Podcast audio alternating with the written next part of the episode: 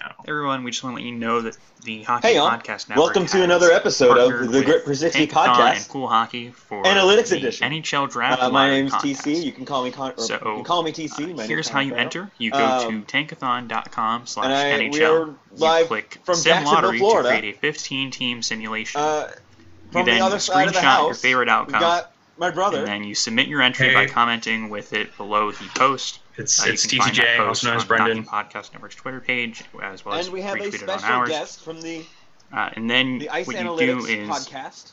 you make sure to tag a friend Uh, and Introduce retweet the post. Yeah, go ahead. Uh, Oh. one entry per account. I'm uh, if you get all I'm 15 teams pleased to be here, but you know it must be uh, a slow time a when I get $200 invited gift onto the show. Courtesy of coolhockey.com. Uh, I just and uh, uh, for all other my name's Matthew rules Arp, and uh, I really appreciate uh, the check out the invitation. Hockey Podcast Network's Twitter page. Uh, just Thanks, everyone, Real quick, and, what are some enjoy things the that you normally talk about on your This show? is the So Hockey Podcast Network, your home for hockey Well, talk uh, on usually I try every to deep dive, team in like, the one NHL. topic, one stat, or ask a big question per week, and uh, just explore using the numbers and try to explain it in uh, you know non-academic terms. So give us an example. What is what is maybe your favorite episode so far? Uh, honestly, maybe the one coming out this week, uh, which is about the back-to-back, where I look at teams that play more back-to-backs uh, in, in a given season, how they perform, and you know, kind of look at what effect playing with no days rest has on a team's performance. You know, we're we're at, um, here on the Grit 60 podcast. We do cover the Jets, but we constantly remind our fans that, or not our fans, our listeners, um, that Brendan and I are fans of different teams. Um, and as a Flyers fan, I I need to put this out here that the Flyers have one of the hardest schedules as far as uh, rest days and days off and that sort of thing. So just throwing that out there. Th- They're they're doing pretty good. Spoiler alert: they, they are doing good with their schedule. Um, some other teams, I don't I don't want to say too much, but there's a team in particular that has not had a very challenging schedule that has performed horribly in uh, in back-to-back situations. Hmm. See, I think with the Jets, it wasn't more so the back to backs. It was that they would sometimes have these really dumb like home and homes. Like I think they did a home and home with Dallas at one point, and I was like, why are we doing this? Why are we going from central Canada to Texas? It's like we're back in the Southeast Uh. Division all over again. Like, what are we doing? And with no airport, Yeah, yeah. But Winnipeg has no airport, no Wi-Fi, just people living in the dark, twenty four seven. I didn't know they didn't have an airport. Uh, I think I think it's just a joke. I, I think they actually do have an airport, but anyway. Uh, so first of all, Matt, we wanted we just kind of want your overall take on the Jets so far this season. Well, I, I think that I don't think my assessment is going to be much different than than most people's. That they have, uh, you can look at it a couple, couple different ways. Uh, they've either been extremely lucky, or uh, they've outperformed their expectations substantially because of good goaltending. In part, uh, it, a big part is the goaltending. I mean, if Hellebuyck has been playing out of his mind this entire season and uh, hasn't gotten a lot of support from the team, but talk about a goaltender standing on his head. Uh, I think he's he's carried the team, and I think you, if you're a sports writer, you'd have to consider voting him for the Hart. That's how good he's been. That was gonna be my question for Oh, you. yeah, was- that, that- that was gonna be I a big question. I was gonna start with: Can we consider him for? Can we consider him the leader for the Vezina, even if the Jets don't make the playoffs? And if we Oh. can get that far, can we vote him for the Hart? Yeah, yeah. I mean, I definitely think that those are both real. I, I think Vezina, he's a lock. I don't think there's any question about Vezina, but but Hart, uh, I mean, he's got to be in the conversation. Yeah, but but Vasilevskiy has more wins, so like, you know, it's a. It, I'm not really. It's it's not. That, that shouldn't be an argument. I think Hellebuyck is above and beyond, just like everybody. Well, I just, I just, if the Jets don't make the playoffs, I don't. I mean, I agree that he absolutely should win the Vezina no matter what. But if there, you know, if there are playoffs, I guess I should start there. If there are playoffs and the Jets aren't included, I don't see the people who make these decisions. I don't see them putting him in or, or winning the Vezina with that situation. Didn't uh, Bobrovsky win it a few years ago when his team didn't make the playoffs?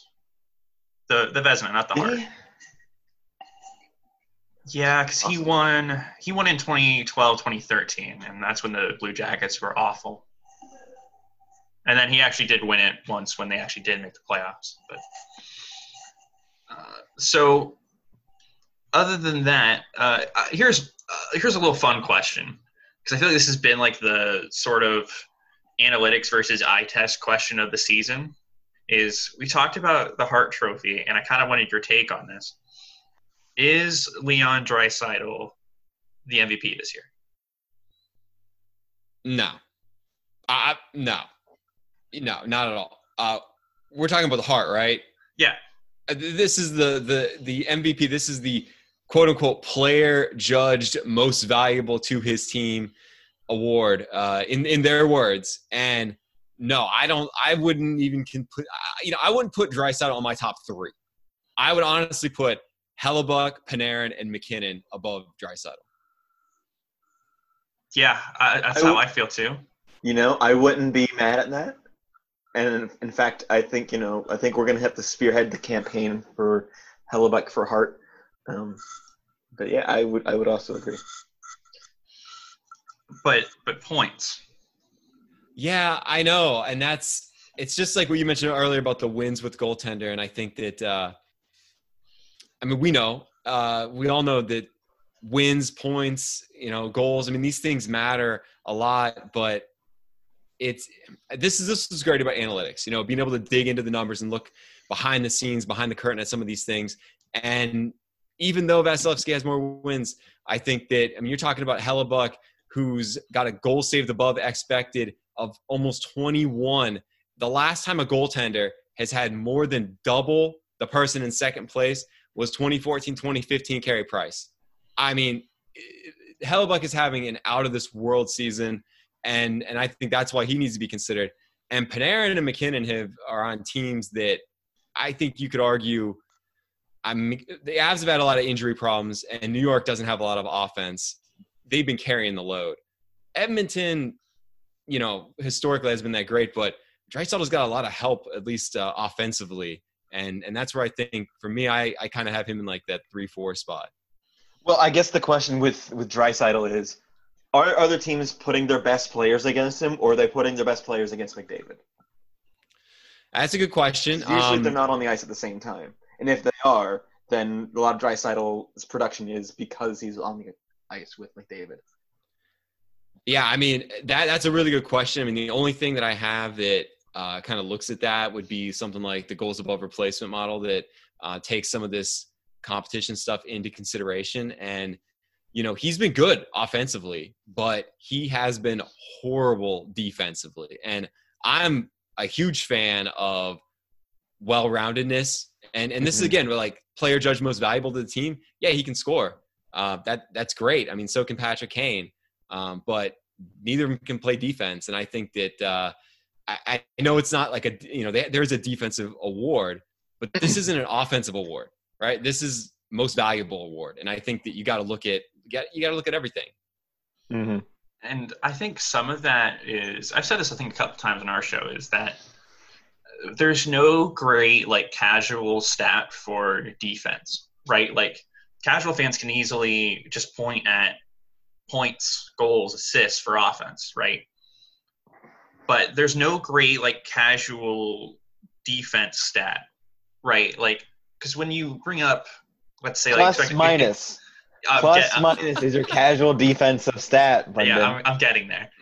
right? But like when you say when you bring up like expected goals against or whatever, like people tune out, right? Unless you're in tune to that sort of thing, like people really don't care as soon as you start throwing out the word expected, right? Like they're just like, I just want to sit down, I want to watch the game. Do Well, not go off on me with some of these advanced statistics. I right. think. Okay, you continue. You're on a roll. And so, other than plus minus, which I cannot emphasize enough is a horrible no good statistic, there's no real great way to quantify defense to the non advanced stats person.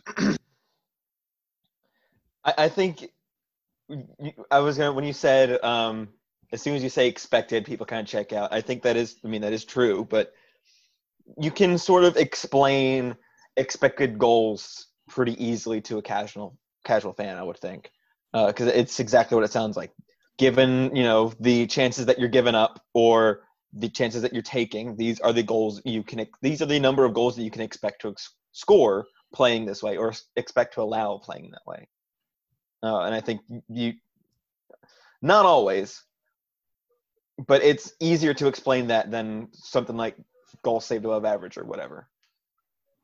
No, I mean you, you're absolutely right. I think that so, you know there's a major disconnect between statisticians that are grinding out uh, machine learning models and coming up with some of these numbers and actually putting these things into practice. And, and that's I, I, that that's my goal is to try to be that conduit between the statisticians that are that are generating these phenomenal metrics and you know the average hockey fan because I think that I think it can be easily explained. I think that you can easily break these things down and and like you said, like oh, you take a high percentage shot. People, I think people would agree that you know from the slot, you know, that's a high percentage shot. You know, kind of taking that into consideration. Okay, that that has a higher uh, likelihood of going in. I think most people would agree with that. But but being able to convey that messaging in a way that is understandable, um, and and that's where like something like goal saved above expected. I mean, based on the the way that the uh, the Jets play defense and the the shot,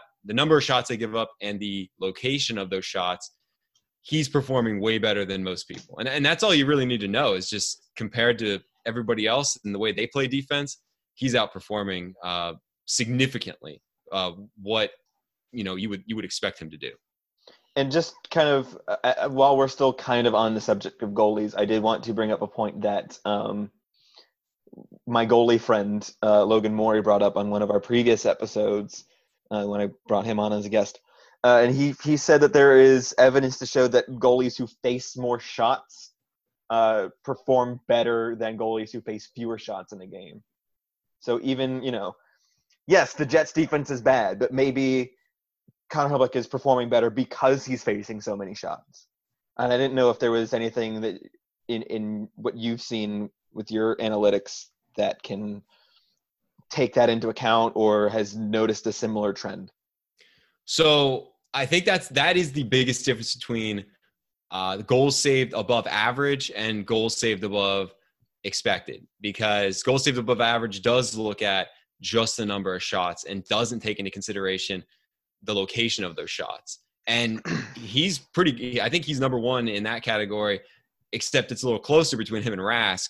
But when you factor in shot location, which the uh, goal saved above expected does, he, blows away the competition. And Rask doesn't look so superhuman anymore because, uh, yeah, the, the, the Bruins do a really good job of limiting shots that are high quality. Um, so th- that's probably the only thing I can say. But I think there is something to that. I mean, we've we've heard that narrative, and I should probably jot this down for a future podcast because I think this is a great topic. That you hear the narrative that you know you want a goalie to get a lot of work and and see a lot of pucks. You don't want them to you know face a you know a, a small sample size because that uh, they can get a little rusty in net. Hey, I think that is worth something investigating.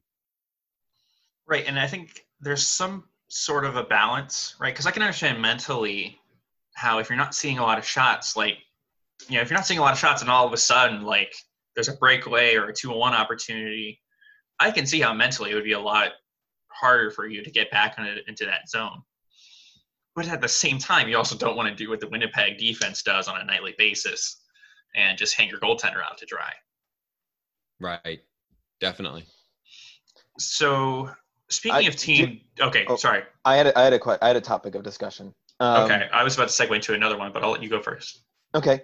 Um, so I wanted to ask about our, well, I say our, the Jets forward group, because when when I look at the when I look at the names and I look at the players, I say oh, this is a very talented forward core, and then we look at the advanced stats and they are not.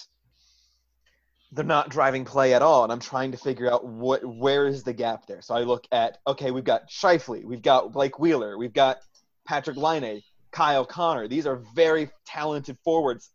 Our favorite is Nik Ehlers. He's actually probably one of their best play drivers. Um, even guys like Andrew Copp, right? So we this is very talented top six. Why are they not driving play? I, I wish uh, I'd watched more Jets games because I, I feel like uh, you might be in a better position to answer that question than me. Because absolutely, I mean, you're looking at these numbers, and and Ehlers is definitely the one who jumps off the page. And this, I don't think this is a household name. I mean, some of the ones No. you just mentioned, even Laine and and and Scheifele, you know, people have heard him before, but Ehlers has been flying under the radar this year. He's insane. Uh, you know, third amongst forwards on the team in, in expected goals forward. And the two people that are ahead of him are Eakin and Little, who've played a combined 15 games. So, um, you know, he's the best person on the team given his, his the number of games he's played, which is 71. And he's he is so much better than everyone else in the in the forward crew right now. Um, and what's really impressive is his defense. I think he's really stepped up defensively.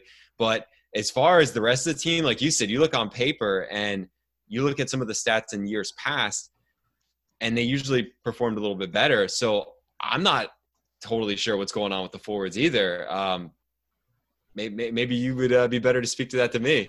Uh, my general theory is that the Jets, just overall team defense, like looking at the defensemen, they don't really have any good puck movers until I guess maybe when Dylan DeMelo showed up. Um, so it's hard for them to get out of their own zone. The defensemen themselves not only can't move the puck, none of them have any sort of positive offensive presence. Josh Morrissey.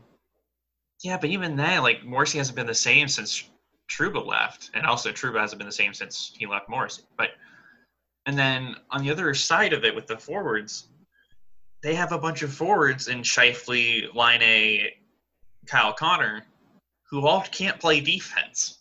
So I think all of that just kind of piles on, and you get this like awful advanced stats number across the board.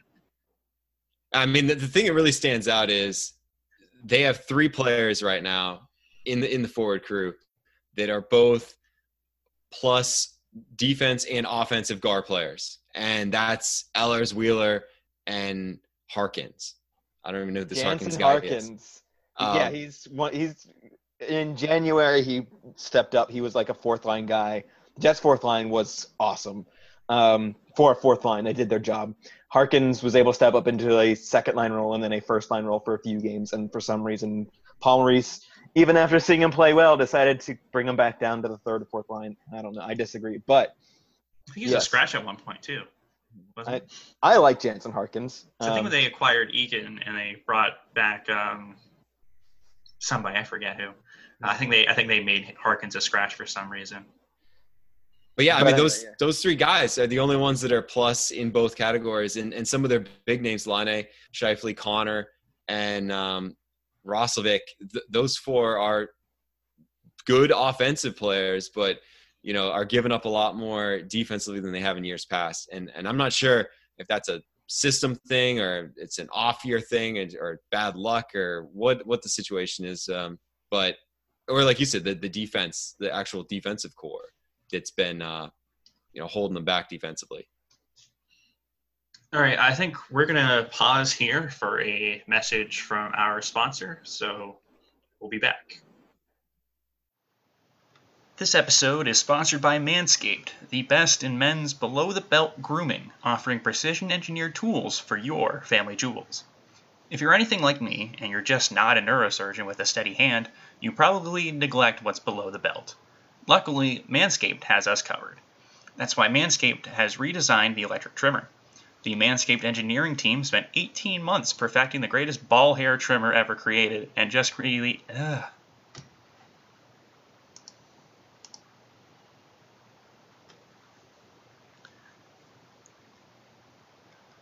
This episode is sponsored by Manscaped, the best in men's below the belt grooming, offering precision engineered controls.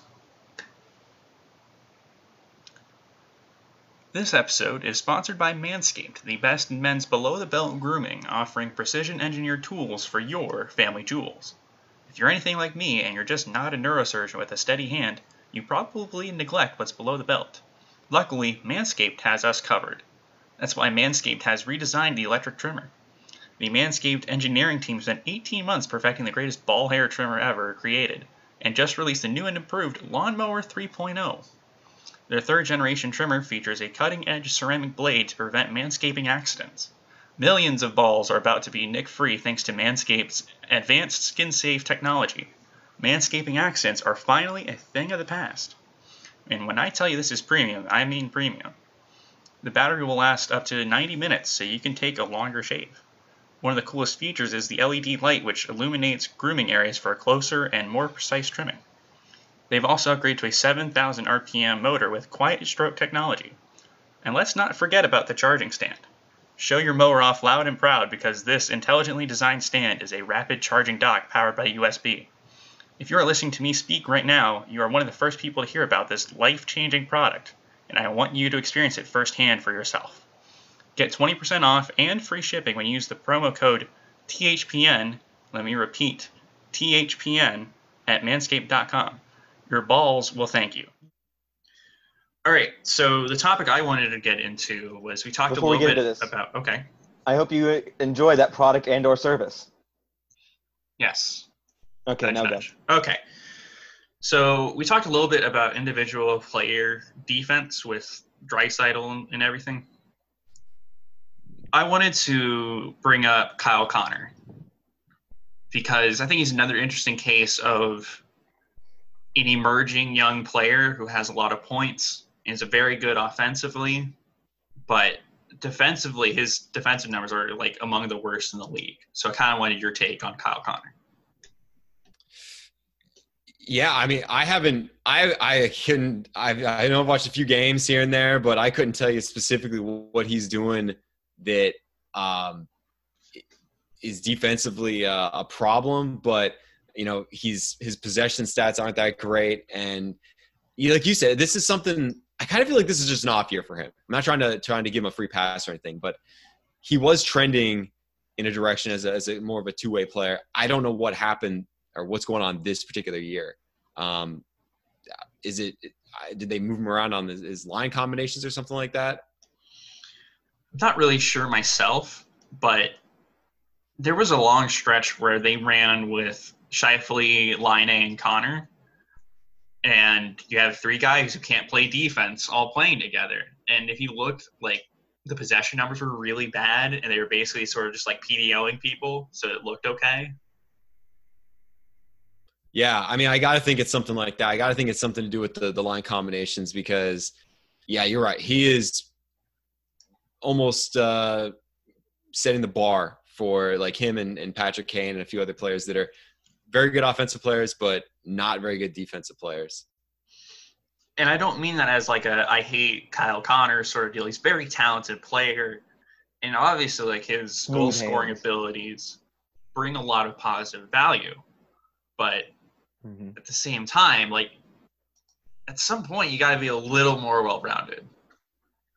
Yeah, and I, I think that we've seen this with other players. We've seen this with really good players in the offensive zone, even like Alex Ovechkin level players, where you put a Tom Wilson or a TJ Oshie on that line with them, someone that's more defensive minded, um, a defensive forward like a Backstrom, or you know even even changing him and Kuznetsov out. You know, you, you put that other defensive forward on the line, and it can, can make up for some of the mistakes that they make. And it seems like just a cursory glance of looking at uh, their production, whoever is playing with Ehlers is is should be doing pretty good. And uh, but other than that, that seems to be the one thing that they're lacking is like a strong defensive forward.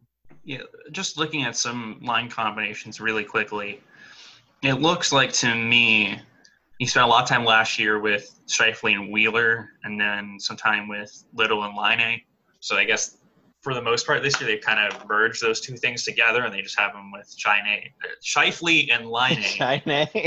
Shine. Um, Scheifele and Laine for most of the season.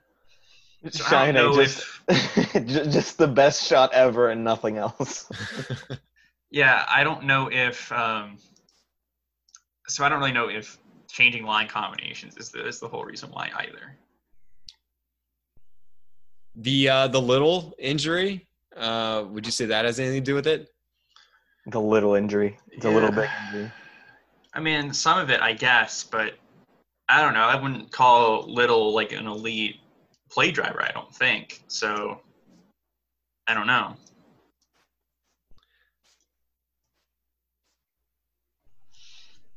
But the other thing I wanted to talk about was I think it's interesting to see how points drive narratives too. And I, I can't think of a better uh, example of that, at least when it comes to the Jets, as Nikolaj Ehlers. Yeah, I think Ehlers has been a, a really good play driver during his time in Winnipeg every year. And I think after last year, when the points went down, people were trying to figure out, like, okay, what is wrong with Nik Ehlers? But now this year, the points have gone up, and I don't really think the advanced stats have really changed much. So I don't know. I, I wanted to see what you thought of that whole thing. Yeah, no, absolutely. I think that's just one example of, you know, you could build the best model in the world. And some of these statisticians are, are phenomenal at putting together single number metrics that do a really good job of encapsulating a lot of different things. But there's always going to be that like luck, you know, like a, a, guy could always just have a cold streak or just, you know, miss more shots than, uh, than they used to. And, you know, you can go through hot and cold patches. And I think that, yeah, Ehlers underlying numbers have not changed a whole lot, but his uh, production has. And, and I think that his real production is somewhere in the middle, you know, somewhere in between. He maybe he underperformed a little bit last year and is and overperforming a little bit this year. But I think that uh, yeah, I mean the the underlying metrics are there, and he should be performing at a at a better rate than he did last year. I think, and that because uh, you know you can't control for everything. I mean, you're you might just go into a little bit of a slump and just miss some miss shots that you would normally make. Yeah, and you know sometimes some of that might be line mates too, also converting more, and I think maybe a little bit. Ehlers had a little more responsibility this year, but he's played about the same amount of minutes. Yeah. So I don't know. I'd have to maybe check. Maybe he's getting more like special teams time or more power play time. I don't know. I just think it's very interesting how, um, you know, I've seen people be like, "Oh, what changed for Nik Ehlers this year?" I'm like, I don't really think much of anything has changed. No, but you're absolutely right. I know you mentioned it earlier about the big picture uh, stats, points, goals, wins, and, and stuff like that, where that's the eye popping stuff people look at. And uh, it'd be nice if people, uh, you know, if we were able to message a little bit better and, and get this on some. I know some broadcasts show like Corsi and Fenwick and stuff like that now. So that's kind of cool that we're uh, expanding our horizons because there is a lot. You know, the game is still about like looking at the scoreboard. You know, that's who wins and, and loses is based on the number up there. Doesn't matter. I mean, that's why you play the game. Exactly. Yeah. So that's ultimately what we care about. But how do you get those points? I think you know this this stuff kind of helps to um, to understand where those points are generating from because it's not just you know it's easy to say like, just go score, but it's harder to figure out like what leads to a goal. Yeah, just put the puck in the net, nerd. Yeah. Shoot.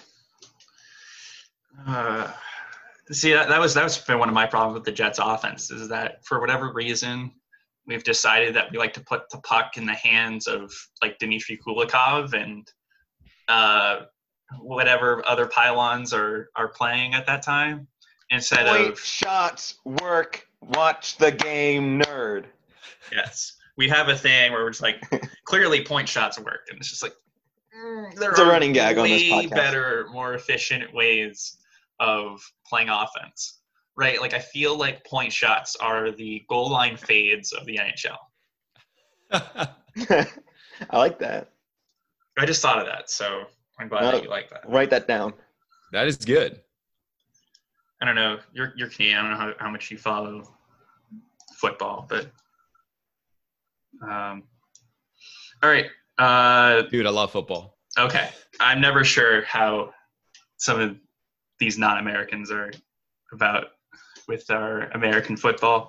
Well, see, I so I grew up. I grew up in the U.S. I just I emigrated to Canada. I'm Oh, not okay. originally a Canadian. I just saw on your account like located in Ontario. So Yeah, I uh I grew up outside of Cleveland, so oh boy, I have sorry. a very depressing perspective of football. Uh, you know, Hey, it's- it was depressing we- before they moved, and then they moved, and then they came back, and it's been depressing since. We grew up in Jacksonville. We we get it. Yeah. Yeah. Yeah. So Ugh. I mean, I'm. This is actually a good place for me to plug something I'm doing. I'm actually working on my mock draft. I've done this like the last five years now. Um, I always do like a three round team mock draft and uh, put it out on my website. Oh, yeah, that's great. Have you followed any of the uh, like the pro football focus like analytics mock drafts? Oh God, I love Pro Football Focus. They're awesome. Them and Sharp Analytics are my two favorite uh, football go to. And it's like I see all the people like mocking Derrick Brown to the Jags at nine, and I just want to like, I don't know, I want to throw my phone across the room every time I read a mock draft with Derrick Brown going to the Jags. Well, I know this is a Jaguars hockey. can't draft, so Yeah. it, it, it can happen. I know this is a this is a hockey pod, but uh, who do you want them to draft? Anyway, I, just don't want them to take an, an interior defensive lineman. That's not what you do in the first round. You know, you want to look at pass rushers or corners or wide receivers. Like, They pick nine, right? yeah, they pick at nine and I think 19. Okay, so I got I got one for you. Let me throw out to you. I'm gonna give you a teaser of my mock because I got a prediction. I want this on record. Oh boy. I think Tampa Bay is going to trade up to the ninth pick to draft Jedrick Wills to protect Tom Brady's blind side or his, the right side, and they're concerned about Cleveland and the Jets taking Wills because he's the the true top right tackle in this draft class. I think Tampa Bay is going to jump them to protect Tom Brady to go on a Super Bowl run this year, which is going to kick them back down to like 14. I think that's right because you got Browns, Jets, Oakland, um, San Fran. So yeah, it'd be 14 and I think they take Javon Kinlaw, who's the, the Jags take Javon Kinlaw, who's also a defensive interior, Interior lineman. but he's getting comparisons to Aaron Donald. I mean, this guy is a I was gonna say, pass does it rushing have um yeah, there you go. I was gonna Yeah, say he's- like every time I see Derrick Brown, it's always like, well, we don't know about his pass rushing abilities. I'm like, that's why you don't pick him at nine. Right. No, this Kinlaw dude, it, they everyone says this guy's like built in a lab. Like this guy is the pass, the perfect interior pass rusher um, that you want on your team. And if I think I if he's there, I think that they move back, they get a couple extra picks later. Tampa Bay gets their right side, uh, you know, offensive tackle to protect Brady, and uh, it's kind of a win-win for. And then that way they won't take Brown. yeah, I suppose. I don't know. I think the draft will be interesting this year, but uh, I don't like watching the Jags draft. It's gonna be a weird draft. Oh, this and year. they, they're letting they're keeping Dave Caldwell around so he can draft another rebuild. Why? Yeah. But Why? Mm, okay, sorry. All of our Winnipeg Wait. listeners have checked out already. you don't you don't wait. You don't want Trevor Lawrence next year? Listen, I, I I'm just saying the, the GM that they've had for years has proven to not be able to draft well, and their strategy for rebuilding is keeping this GM around and rebuilding through the draft. That's why I'm not excited. all right, I think we're going to close out here. I want not necessarily your awards predictions, but who you think should win which awards. Does that does that work with you? There are correct answers. there are correct. Yeah, we will be grading you. No. Is this uh is this like if the season ends today? Yeah, if the season ends today, because I'm just sort of assuming that like, even if we get hockey again this year, like they're just gonna give us the playoffs in some fashion, some I don't know, some way somehow, just immediately. So. Uh, we'll, we'll we'll go with who do you think will win the Hart Trophy? Or So sorry, who- who do you want to win? Who you who do you think should win the Hart Trophy? I, I mean, I already said it, and I'm going to stick with it. And I'm not just saying this because I know you guys are, uh, are are Jets fans, but I got to go Hellebuyck only because for two reasons. One, just how well, how much better he's performing than every other goaltender in the league right now, and two, goalies need love. Like I feel like this is the No. hardest position in in uh, in the sport. I mean, you're in net playing 60 minutes. You're the only person out there playing the full game. Um, you know, killing penalties, et cetera, et cetera. You know, you're you're the most important person on the ice, the single most important person on the ice, and I think that Disagree. they don't get enough uh, love. Did you say did you say Goalie, goalies, goalies are voodoo. You cannot trust them. No, hey, you're right. I'm not going to disagree with their voodoo, but the fact that Hellebuyck's voodoo is is uh, working this year. I think It's you gotta give him working credit. this year. He gets Both the of- trophy for this year. Both of these things are true. Okay. All right. Yeah, I'm not. I'm not saying Hellebuyck deserves to go Hall of Fame, but in, in this season, I wouldn't give give them the Hart. I wouldn't even give him Hart consideration two years ago and last year. But this year, just this season, I think that uh, he's the most valuable player on their team. Oh, well, th- yes, that I agree with. All right. That I agree Good. with. Correct But answer. Giving giving goalies more respect is not what I agree with because they I just I can't can't trust them. All right. So, all right, you have one correct answer out of one. All right. Um, you said Hellebuyck for Hart, so we're going to go Hellebuyck for Vezina. I'm not even going to ask that question. Two for two. Yes, two for two. Uh, who do you have as your rookie of the year? You know, uh, we're we're really talking about what we're talking about. Makar and Hughes. I mean, that's where yeah, we're at right I, now. I've seen also if you really respect the defensive part of the game, I've seen John Marino get a little love too. Yeah. I, I mean, he has been good. He's been out though, right? I mean, he's been in and out of the lineup. Yeah, well, he's, he was out because he took a puck to the face, but I mean, his defensive numbers are, are pretty crazy. They are. Um, He's not gonna win. He's I not going to win, but I'm just throwing that out there. no, that's a good. I like that as a dark horse. Um, man, I, you know, I've heard, I've seen so much. This is a divisive one because I've seen both fan bases, um, both the Avs and the Canucks fans, just going just nuts on Twitter. Every day I see this like, well now not now no no now no one cares because it's you know no season. But like as of like two months ago, going at each other's throats about who should win. And I feel like honestly, I, I think you can flip a coin right now. I think their metrics are nearly identical. And gun to my head, I'd say Hughes, but that's just like I think it's a 50-50 proposition. There will definitely be a media generated like rivalry between the Avalanche and the Canucks, even though I'm sure the players on both those teams absolutely do not hate each other at all. No, I, I yeah, I think you're right. This is it's going to be artificially generated for sure.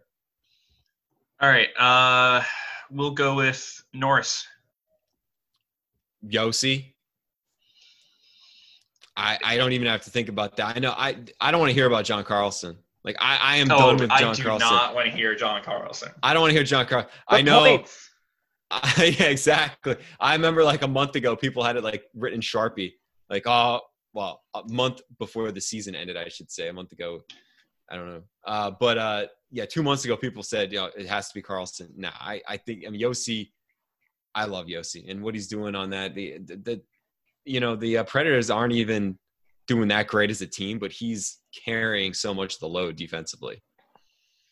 I'm just, I can't get over the the John Carlson thing. Yes, he's putting up a ridiculous amount of points for a defenseman. However, he doesn't play defense. Right. He, he doesn't. Yeah, I mean, how hard is it to just feed Ovechkin on the power play? I mean, I I I like like I'm a I'm a Caps guy, right? But I will be the first one to say that they it, that that team structure is just it has been for years, but the team structure is built going back to Boudreau to just like feed that that Alex Ovechkin sweet spot outside the uh, the dot there, and and uh, you know that's what they do. And yeah, you're absolutely right. To me, it's a it's a it's a real shame that Dougie Hamilton got that injury because to me he was like by far and away like my favorite for the Norris. And I really like Dougie Hamilton too, just because he goes to museums. No, that was gonna be my, my thing. Was he can't win the Norris because he goes to museums instead of hanging out with the boys. Yeah, he's an introvert. How dare he?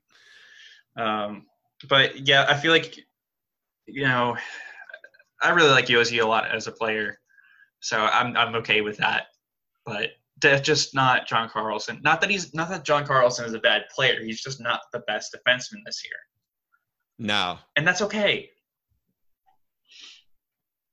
All right, uh, I think I am out of awards I really want to ask about. Oh yeah, the Selk, Selke, whatever. I've heard it both ways. Uh, I've got. I don't even know who the favorite is in this right now, but I, this is someone. I don't know if you listened to the pod like three weeks ago, but I think I, I already tipped my my. Uh, I kind of revealed my pick here because I'm Couturier all the way. Yes. I um I Bergeron's great, but we actually Dan Silver and I we talk about this. on my pod like a month ago about how this the Selke is a reputational award, and it's like Absolutely. the same guy wins it every single year. Patrice Bergeron. Bergeron is awesome. Once- like, don't get me Once wrong. you're in but- the club, you can win the, the Selke. Yeah, but Couturier has gotten no respect for the past like three, four years as a defensive player. He's by far like one of the best this year. I think he's Should've- been the best two way player in the in the forward in the game. So he deserves it. He should have won it. Like I forget what season it was. I think it was last year or the year before. He should have won it. But you yeah, know, I mean the guy's winning like points, 50, 56, 58 percent of his faceoffs. He's solid in the defensive zone. He's putting up points. Yeah, I mean, what more could he ask for? to me, like Sean Correct Couturier is like one of the most underrated players. Not that, uh, not that people think that he's not good or anything, but just that he's so much better than even people who say he's a good player think he is. I, well, I blame NBC for that. But because if if you're not if you're not one of NBC's teams, you don't get media attention. But that's beside the point. To me, for a while there, like Sean Couturier and uh, Mark Stone were in like that same category of like, oh, where you go like, oh, these are good players, and you look at the numbers and you're like, oh my god, like these guys are really good. Mark Stone has got. I, I he has to be one of the most underrated players in the league. I'm a huge fan, Mark Stone fan. But he'll never win the Selke because he's a winger. I know. Ah. which is so dumb. but yeah, he, he well, just move him to center. oh yeah, just just move to center. It'll be easy. I'm glad you guys got that and didn't just think I'm an idiot. It's like that scene from Moneyball where they're telling Scott Hatteberg, "Yeah, well, first base is incredibly easy. Tell him, Wash. First base is incredibly hard." yeah. So, uh, you you want to do Jack Adams? I'll yeah, I'll let you. Uh, I'll let you give it give it a go. But I don't know. I feel like the Jack Adams is always just like looking at what team missed the playoffs last year and had the highest PDO this year. That's But- fair. That's fair. No, I th- I think this is another one. I think it, it comes down to how much love do you want to give Tortorella or how much love do you want to give Sullivan because both those teams have been dealing with a lot of injuries. But Tortorella, um, I, I don't. I think Columbus is a really interesting story um, just based on what they lost and Mm-hmm. Bobrovsky was good, but uh, as you already mentioned, I mean, Bobrovsky hasn't been that good this year after they paid him 12 million bucks or whatever. Like, uh, you know, I think, it was, I think it was ten maybe 10. Because I think it's a I think it was eighty I think it was eighty total. I don't know. I just know it was eight years Okay. and some ludicrous amount of money. Either way, though, he's not playing like a $10 million goaltender, Oh, no, and that was a huge mistake. No, And uh, but you know, losing Panarin, uh, that that to me was a bigger uh, loss than Bobrovsky. But I think Torts has got to be like in that pole position because the fact that Columbus is in the playoffs, if if they started today and lost Dzingel, lost Panarin, lost Bobrovsky, lo- I mean, and they dealt with all those injuries this year. Uh, I know Sullivan's done a lot with the Pens, but it's the Pens, right? I mean, like I feel like they just win games for whatever right, reason. but the Penguins also I- had like a ton of injuries this year. Like they had Crosby out for half the year. Would Yeah. would you would you consider AV Alain Vigneault? Yeah, yeah. I mean, I think, I think you mentioned it earlier about goaltending and about you know if Winnipeg made the playoffs, that would uh, escalate the Hart case for Hellebuyck, and I think that you know w- Well, making the playoffs is even more important for a coach. You know, I mean, if if somehow the Rangers could go on a tear in the last, if, if we saw the rest of the season they went on a tear and made the playoffs, I think that you would have to consider him. But uh, Uh, AV coaches. Uh, yeah, oh, Dart, man, this guy's been was- around. Yeah, I was really wondering where you're going with that. Yeah, I was wondering where I was going with that too because I I kept seeing him as still a Rangers. Uh, no, yeah, the Rangers well, just David Quinn, right? Yeah. yeah, you're right. Just uh, scratch everything I said the last like minute, and uh, we're gonna rewind that. And no, yeah, I think you, yeah, fly, yeah, absolutely. I think the Flyers are playing out of this world this year, and uh, they weren't last year. And even though a lot of that has to do with Carter Hart, it's um, yeah, I I, don't- think you would have to consider him. I don't really want my coach to win the Jack Adams um, because I feel like the Jack Adams coaches generally get fired pretty quickly afterwards somehow for some reason. Voodoo magic, I don't know.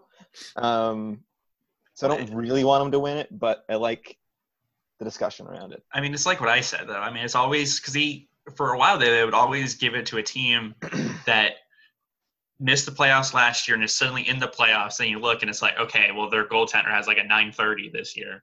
Gee, I wonder why they made the playoffs. Yeah, I mean it's it's almost like it. The Jack Adams is almost like a. Uh, it's almost like coaching above expectations award. I know we talk about like expected, but it's like Columbus. Everyone expected to be horrible, and hey, look at they're good. And the Pens, when they had all those injuries, expected them to be horrible. Oh, look, you know. And I think the Flyers, on paper, everyone's expected them to be better in years past. They've just underperformed in years past. So I think just having Yeah. a competent coach has made them. You know, Flyers should have been in the playoffs the past few years, and I don't know if that's Well, if that's saying they, something. they were not last year, but they have been in. The, They have They made the playoffs two out of Hakstol's three years. But then they weren't really Yeah. competitive. Yeah. And yeah, I think after last year, it's just like, oh, this is where we should be. And yes. yeah, they should be there. But I think for Torts and, and for Mike Sullivan, it's it's one of those things where no one expected them to do as well as they have. And I think that's for me, that's kind of where I put them as my front two. I think I would have to give it to Tortorella this year, mostly because I can't really explain why the Blue Jackets are good. And that's not Yeah. in like a like it's it wasn't because of just sheer PDO, right? Like Elvis Merzlikins had like yes, like he had like a good month and a half, but not not as much so over the course of the season.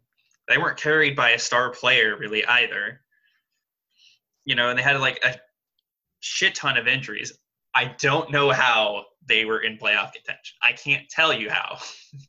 Well, even looking at some of the individual players' advanced metrics, Seth Jones's numbers are horrid. I mean, I remember looking at it at the All Star game when he got voted in, and I'm sitting here looking at this thinking like he's got under 50% goals for. He's got under 50% expected goals for. Like this guy is like how I know he plays a lot of minutes, but Seth Jones is you know the numbers. He's not. He's their number one and doesn't look that great. And that's this was pre-injury.